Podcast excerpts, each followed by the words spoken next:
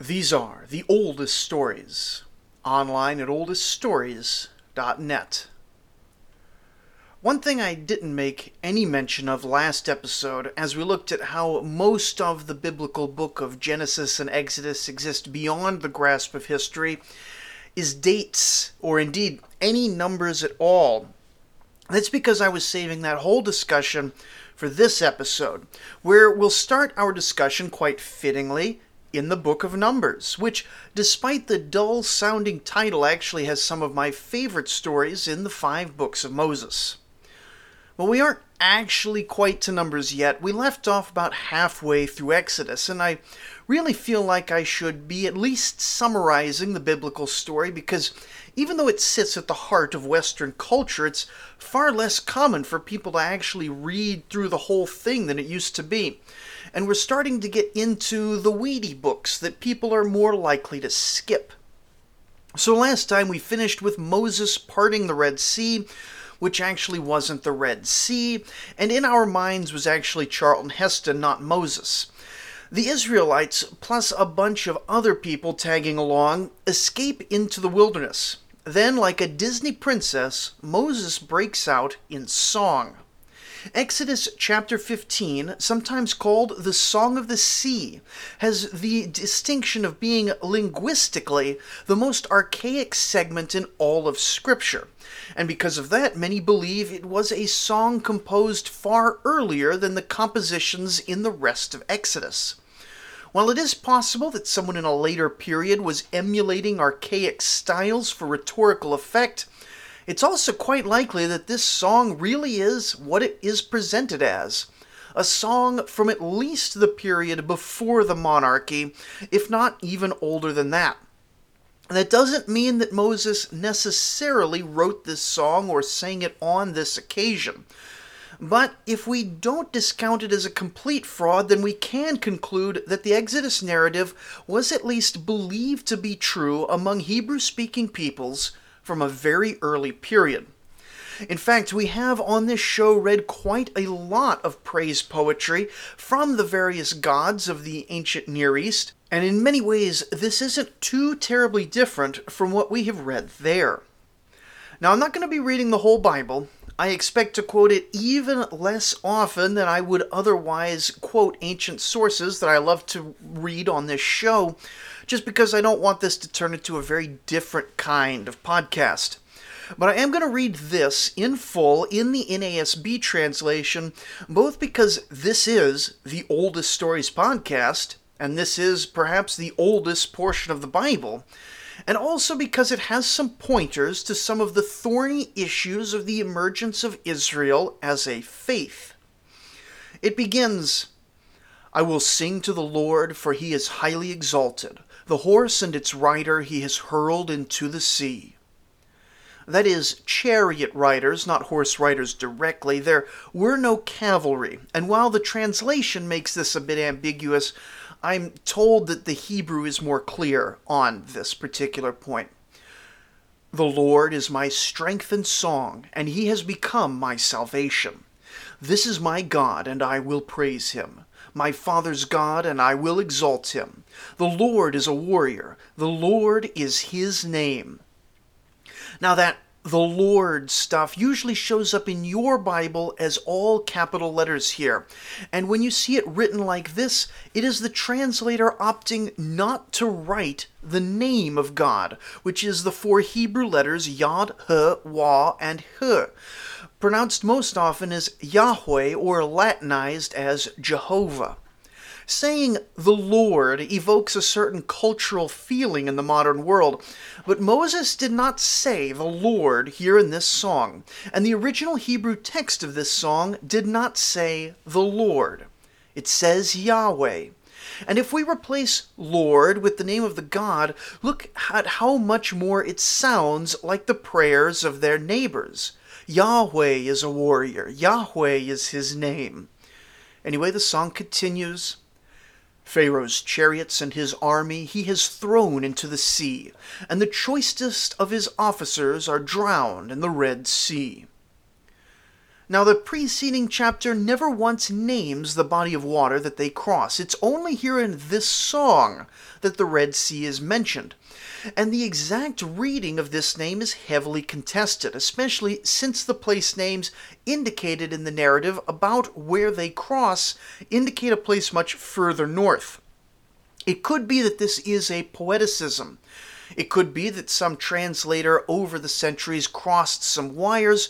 It could be that what is meant is Sea of Reeds. Or it could be that whoever wrote this song genuinely thought that the people crossed the Red Sea. But that's not too important.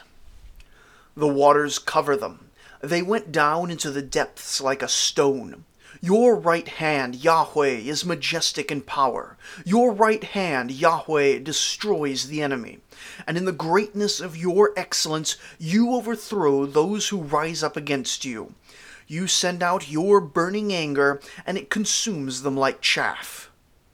Seriously, I considered reading out this hymn, replacing all the Yahweh with Shamash or Marduk or Ninurta, just to see if anyone would notice the difference.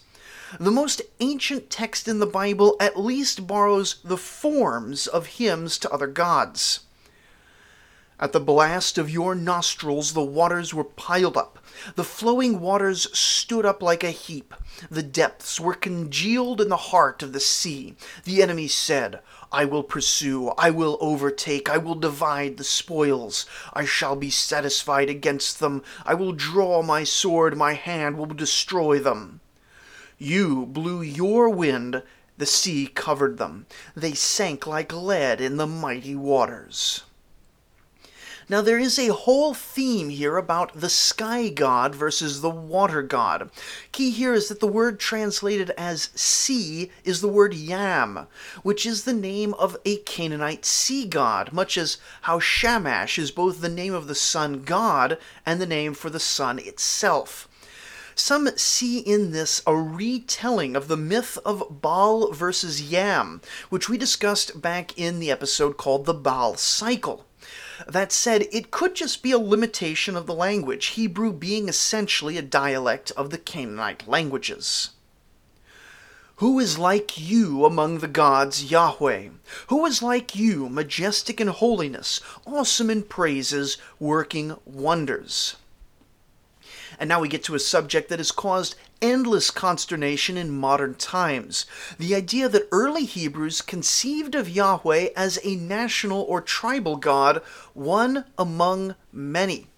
The great theological innovation being that Yahweh was a jealous God, and even though there were other gods potentially available to be worshipped, only he should be worshipped by the people of Israel because of their special covenant wrestling with or denying this possibility is a pretty major theological issue in certain circles, but we're going to see the matter come up over and over again as an historical issue.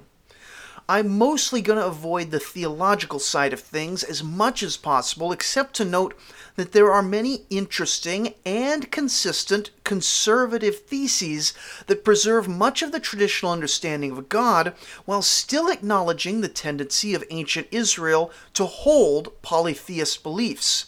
And of all the historical issues in the Old Testament that can challenge someone's faith, really this should definitely not be among them. You reached out. With your right hand, the earth swallowed them.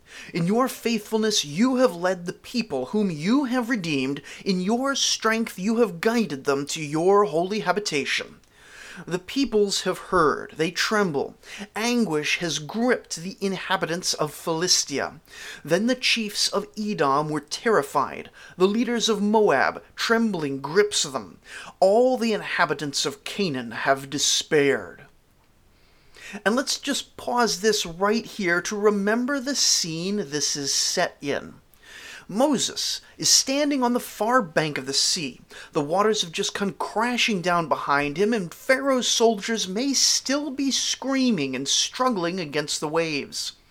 This was the very moment of salvation, and yet it wasn't posted on Twitter for the world to see. There was no CNN news van with a satellite uplink to show the story to the world.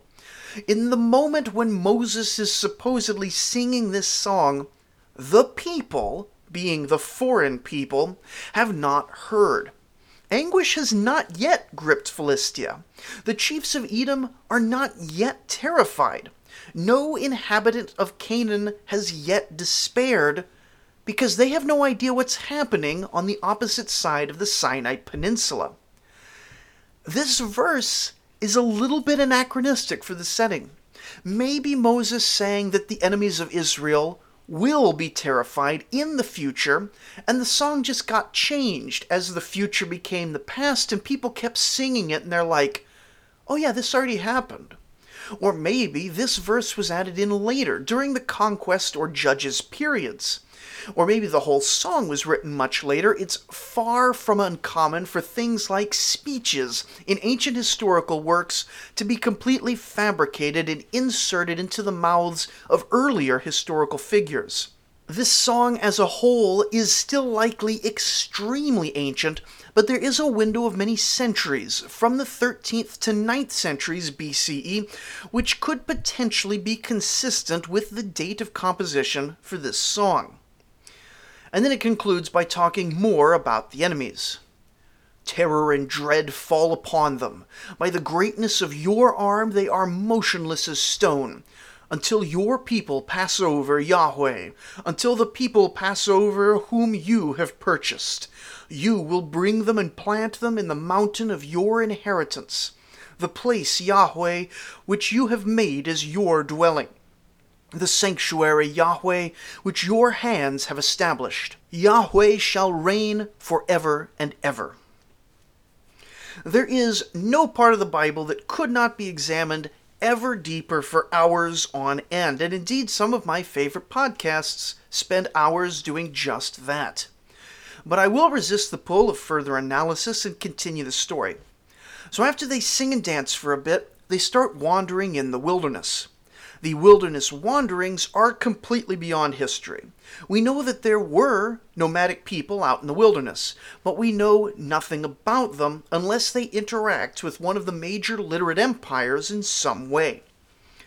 But actually, there is one teeny tiny scrap of evidence here, and it is super unclear, but the Egyptians may have written something about Yahweh worshippers a bit after the year 1400 BCE. Pharaoh Amenhotep III ordered an inscription written at a temple in a site called Amara, listing the peoples who live all around Egypt that they know about. It lists Libyans and Nubians and various peoples, but most interesting for us is that included in the list is a group called the Shasu of Yahweh. Now, the Shasu was the Egyptian name for various pastoral groups from the Near East. Sometimes it gets translated as Bedouin, but it's not a hundred percent match right there. Uh, so we have this nomadic group who are somehow of Yahweh. And linguistically, there are indicators which suggest that Yahweh was believed, by the Egyptians at least, to be maybe a place name, not a divine name. Now, this fact alone has been used to both prove and disprove the entire Exodus, when in fact it does neither. Some will posit that since Yahweh here is uh, probably a place name, and as a second possibility the name of a major tribal chief, it means that there were as yet no Yahweh worshippers anywhere, and that this tribe simply got confused later on and reached back into dim history to invent Yahweh worship later. This single fact, however, proves nothing of the sort for a number of reasons, but most prominently the fact that over in Ashur, one of the most significant cities of the ancient Near East, we see that a god, a city, and a mountain have the exact same name. Ashur is the god of the city of Ashur, and he lives on and is the mountain Ashur within that city, and there's a whole bunch of people who have his name as part of their name. Similarly, there is no reason at all to imagine that a bunch of Yahweh worshippers would be unable to apply the God's name to whatever region they happen to be inhabiting at the moment. What's more, there's no reason to exclude the possibility that the Egyptians were simply confused for a million possible reasons, probably having relatively little direct contact with this particular extremely minor tribe. On the other hand, some will claim that it proves the Exodus has already happened at the biblically conventional date of 1447 BCE, since, oh, look here, we see a bunch of Yahweh tribesmen listed in an Egyptian geography as being somewhere in the deserts of modern day Jordan. Except that even in the Bible itself, we have mention of a surprising amount of Yahweh worshippers who never went into Egypt and would presumably still be in the Levant wandering around in this time. From the enigmatic Melchizedek and presumably his descendants at this point, to just a bit later the Syrian Balaam, son of Beor, to all non covenantal descendants of Abraham, that's Ishmael, Esau, Lot's children, and quite possibly more that we don't hear about. For any of these groups to be the Shasu of Yahweh would be biblically and archaeologically consistent with the main line of Israel still being in bondage. But that mention of 1447 gets us to sort of the theme of today's episode that the Bible is absolutely terrible with numbers. Now, some follow biblical chronology as precisely as possible, and there was that famous calculation that the entire universe was created on October 22nd, 4004 BCE, at around 6 p.m. This, by the way, means that the Mesopotamian city of Eridu was founded about 1400 years before the universe was created, which is our first indicator that something is wrong.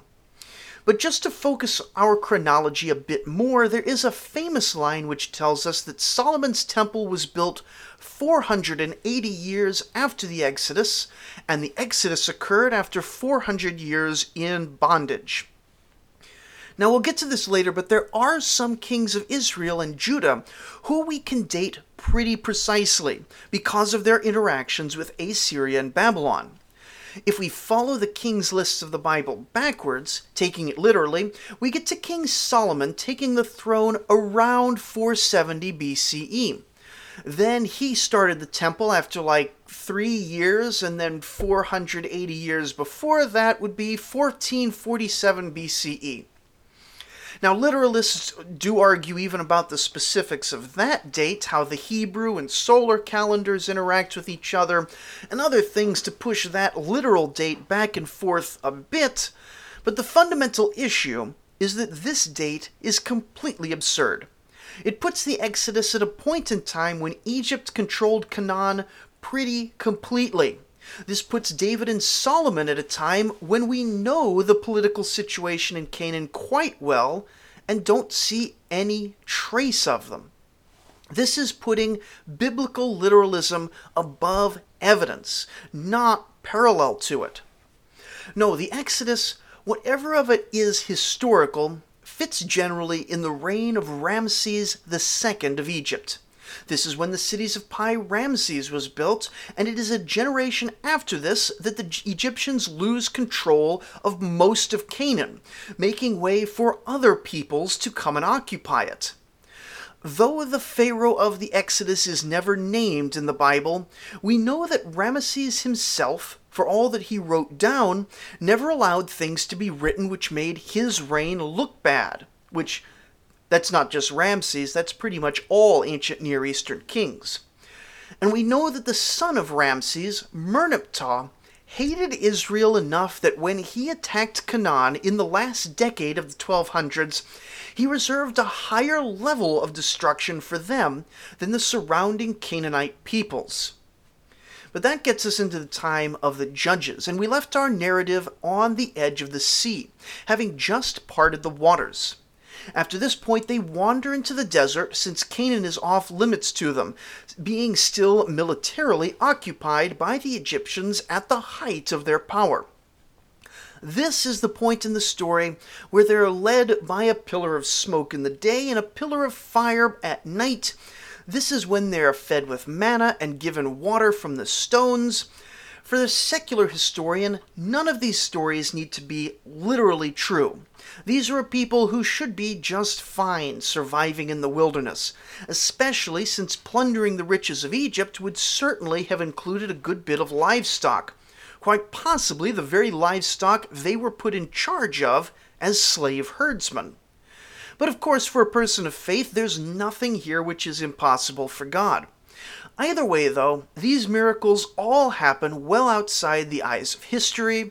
There neither is nor is expected to be any archaeological residue from a mobile pillar of flame, nor even a bunch of nomads wandering around, living mostly indistinguishably from other herdsmen. At one point in the journey, they fight the people of Amalek, they attribute this victory to God, which is fine because every military chronicle of the ancient Near East attributes the victories and defeats to the relevant gods of the region. We have no idea who the Amalekites were, probably because they weren't super significant, and may have gone by another name in the writings of the Egyptians and others. Then they have some internal political organization, and then they all camp out at the base of Mount Sinai. Famously, while Charlton Heston is grabbing some lightning carved tablets, the people below build a golden calf and start to worship it. And this, curiously enough, points to something maybe historical. You see, the God of the Bible goes by two names in the Bible. We already discussed the name Yahweh, but he's also called El, or in the plural, Elohim. Now, why his name can be plural is a more complicated mess than we have time for. But of note is that the word El literally means God in the Western Semitic languages. Elohim, the plural, means gods, plural, or God singular at the same time. Again, a big mess there. But we know from Canaanite texts that the Canaanites worshipped a god called El, who was seen as the father and senior god of all the other gods. Not unlike An in Mesopotamian tradition, a fairly remote, older figure associated with the highest heavens. Now, the relationship between the Canaanite El and the biblical El is hotly debated, but this incident, as well as similar ones later on, point to something fascinating. In the biblical narrative, the people as a general mob demand an idol, and Aaron, brother of Moses, apparently has no problem building them one. And though this story gets preached as an example of the people of Israel going astray from their God, that really doesn't seem to be the case. You see, they aren't breaking necessarily rule number one of the big stone tablet, but rule number two. They really seem to believe that the calf is an appropriate representation of their god. You see, in the Canaanite religion, which was held generally with some modifications among all Western Semitic people at the time, the bull was the symbol of the god El. There is no reason to think that they were, as some claim, worshipping some Egyptian god. They thought that Yahweh was El, and indeed the most famous prophet of the Old Testament, Elijah, has a name which literally means Yahweh is El. And in their cultural background, the appropriate symbol for El was the bull. But here in this story, Moses is introducing a cultural prohibition against religious idols, one which will become one of the major archaeological markers of Israelite settlement when they finally start building towns in Canaan. And we can see that as Western Semitic people, the popular religion while wandering in the wilderness is fundamentally a Western Semitic polytheism, but with a certain religious faction trying to pull them towards a set of religious reforms. Also, among these reforms, quite famously, is a prohibition on pork, which we also see archaeologically much later on, with a noticeable lack of pig bones around Israelite settlements, when they are somewhat common in Canaanite settlements. This is a religious reform which the Bible itself tells us involved the reform faction slaughtering large numbers of what we might call the polytheist or traditionalist faction. Or perhaps we could say that the Yahweh faction enacted religiously motivated violence against the Canaanite faction.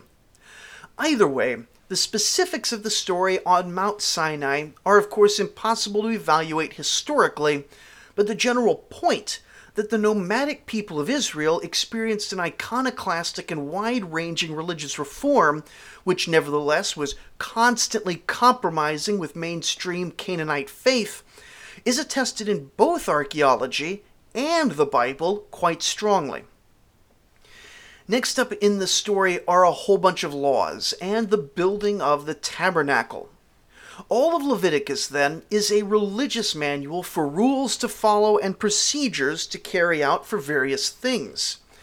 Now, if this was a Mesopotamian priest's manual, I would honestly pause and uh, try to find at least an episode, or if not more, just reading through it and getting a feel for how religious life was practiced in ancient times. But of all the controversial books of the Bible, Leviticus retains enough modern relevance that I would be dipping my toe in more than I really want. So, since there isn't direct historical narrative being added, we're going to skip Leviticus completely, just like I suspect most Bible readers do today.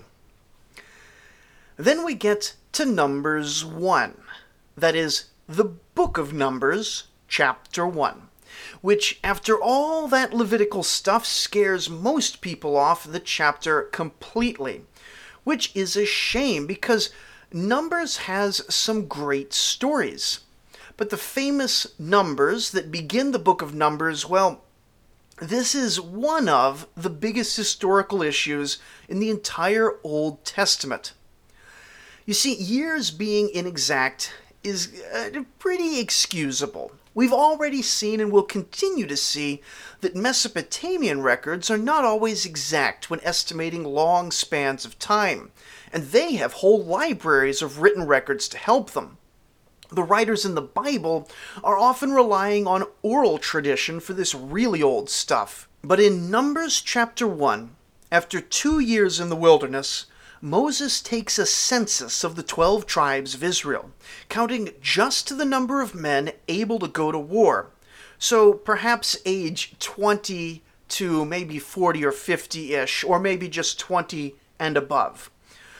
By this count, every one of these tribes is the size of the greatest armies of antiquity, ranging from 30,000 to 70,000 military men. And every one of these men was military ready. This is a nomadic herder society, and the great strength of these societies is that nearly 100% of the fighting age men would be expected to fight in battles. This is one reason why low population density nomads could often compete against settled societies with substantially larger populations since the nature of settled agriculture means that only a fraction of the men can be called away from the fields without causing a famine. The sum total, which the chapter handily spells out for us, is just north of 600,000 fighting men. This number is insane. It is utter madness. This can be nothing but either fantasy or scribal error. This is just the fighting men, in quantity over 10 times the largest army ancient Egypt ever mustered. This many fighting men, even with an equipment and training disadvantage, which we should not necessarily assume they had, could have overwhelmed not just the militaries of Egypt, Babylon, Assyria, the Hittites, and Mitanni, each at their height combined, but should have been able to completely overwhelm anything they came across with ease. The Mongol armies, which pushed west, were never more than maybe 150 to 200,000 men. The Roman army, covering the entire empire at its peak in 135 CE, was just shy of 400,000 men. The US Army in 2020 has a bit under half a million people total scattered across the world. Not just the fighters, everybody even vaguely related to the US Army. And that's just the men. It isn't much of a stretch to first double that number for the equivalent women and then add a bit to get the young and the old. And pretty quickly, you are around 2 million total people, all in the same general area because they're traveling in formation around the tabernacle at this point. The city of Rome, at the height of the Roman Empire, was about half that and had to import food from Egypt constantly to avoid starvation. And they weren't even in the middle of a desert. They ate the entire Italian peninsula, plus a bunch of the crops of Egypt, plus a bunch of the crops of the Carthage area, the province of Africa, modern day Tunisia. Now, I don't want to harp on the logistics too much, since, of course, these guys are being fed by a miraculous substance that magically appears each day. But once they enter Canaan, the manna dries up. They would have descended upon Canaan like an unstoppable locust plague. Not only should there have been no group capable of resisting them, but the Israelites should have been forced to eat the Canaanites just to stave off starvation. Estimates for the population of Canaan, all of Canaan, in the late Bronze Age are something like 250,000 total people, based on archaeological estimates. Could be more, could be less. It's not 600,000 people, it's not 2 million people. Once things get better, a few centuries into the Iron Age, that number has increased a bit, maybe even doubled as the climate has improved but I haven't seen any estimate even close to a million people. And that's with agriculture. Without it, the carrying capacity of the land is so much less. Now, what I can compare this to is the Epic of Gilgamesh. Near the beginning of the story, it claims that Gilgamesh was a certain height, which estimates of ancient units of measurement would put it about 16 feet tall. Now, if you want to claim that Gilgamesh was 16 feet tall because of some sort of divine blood, that's fine. The problem is, none of the rest of the story actually works if you imagine him to be 16 feet tall. Suddenly, you imagine this, and he can't enter the buildings in Uruk. He can't have intercourse with regular women. The armies of Kish wouldn't be confused because they would see him behind the walls. The palaces and the ziggurats around him would crumble under his heels. The storyteller has thrown out an absurd number for mere effect, and then proceeded to tell the story as if Gilgamesh was merely a strong and tall man, not literally 16 feet high. Similarly, the biblical tale involves Israel sometimes winning, sometimes losing, and sometimes avoiding places because the enemy is too strong for them. If they had 600,000 fighting men, the logistics would collapse and they would all starve. But before they got to that point, they could defeat any army anywhere in the ancient world, and I mean pretty much until the early modern period. I'm perfectly fine with an all powerful God granting manna, parting waters, sending snakes to murder people who don't look at Moses' bronze snake. But when you have a nation of two million wandering around the desert, being intimidated by literally anyone else, the story just doesn't work anymore on a narrative or historical level. So, where does that leave us, historically speaking? pretty much all of the wandering that they did in the desert is plausible for a certain definition of plausible. We can't track a nomadic group in the desert during the end of the Bronze Age. We can't do that for the Israelites, we can't do that for anyone. There weren't 2 million Israelites out in the desert. There were not 600,000 Israelites in the desert. 60,000 total Israelites among the 12 tribes, including the women and children, would be a pretty significant nation. Half that, again, is total people. Now, that would be a noticeable force capable of entering Canaan even a bit before the Bronze Age collapse as Egyptian control is starting to slip. Maybe 5,000 to 30,000 total people among all 12 tribes makes sense for the campaigns described in Joshua and for the time period in general. But that's for the next episode. Overall, we can know at our most skeptical that there were at least tribes of people associated with Yahweh somewhere in the desert sometime in the late Bronze Age. At our most literal, we absolutely have to drop that 600,000 number for something well less than a tenth of that. But the narrative beats as a whole are all plausible even if you strip out the miracles and replace them with vaguely naturalistic hand waves. Between that, history simply can't answer too many more questions about the wilderness wandering period. Next time, though, we're going to play with exciting, actually verifiable archaeology as we kill off Moses and enter the conquests of Joshua. So join us next time for a decided lack of genocide, a bunch of war narratives, and the utter destruction of Israel and her seed for all of history. Thank you for listening.